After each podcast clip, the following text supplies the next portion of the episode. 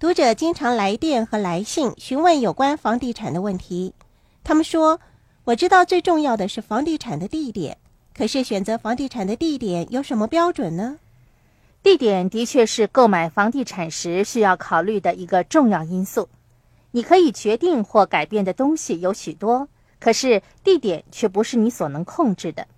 没有人会喜欢住在一个繁忙的街道的住宅，也不会喜欢居住的地方接连学校或者是工业大厦。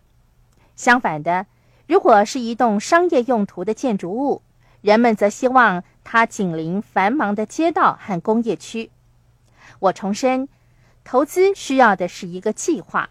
地点不过是一个决定房地产价值高或低的因素，还有许多其他的决定因素。例如，一栋房子坐落在地点不俗的地区，可是它却被白蚁蛀蚀的快要倒下来，整修这栋房子需要花费许多的金钱和时间，似乎不太值得。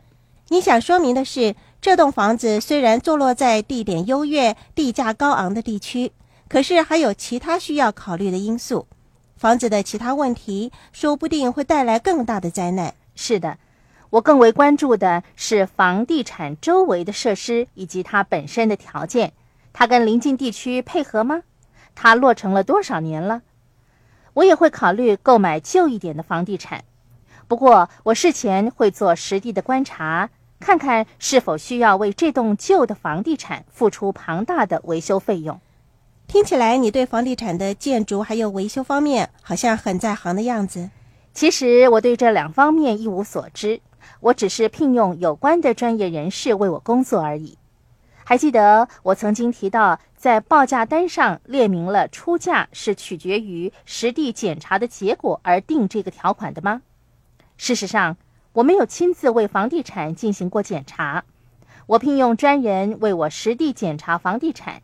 价钱由两百到五百美元不等，完全看地点及位置而定。等检查工作完成之后，我就把那个房地产有需要做出维修的项目交给杂务工。我可从来没有做过维修的工作呢。如果说需要做出维修的项目太多，你可以把实情告诉卖家，要求他调整售价。对呀，我不怕跟别人讨价还价。经过实地视察之后，如果需要做出维修的项目太多，我敢于向卖家要求减价。让我跟大家分享一个真实的故事吧。我有意购买一个十万零五千美元的房地产，经过专人实地视察之后，需要做出维修的项目实在是很多。可是卖家宁愿减收三千美元，也不愿意处理有关的维修工作。最后。我只不过花了一千五百美元就把整栋房子维修妥当，所以你需要找专人为你实地检查房地产，以及聘用符合资格的人士为你处理整修的工作。另外，就是你该学会向卖家要求减价。是的，我敢于向卖家要求减价或改变买卖的条款。如果情况改变了，条款也有需要做出相应的改变。选择房地产地点方面，空房率是一个非常重要的因素。就算是你拥有一栋优质的建筑物，如果它坐落在恶劣的位置上，也会造成极高的空房率，影响你的收入。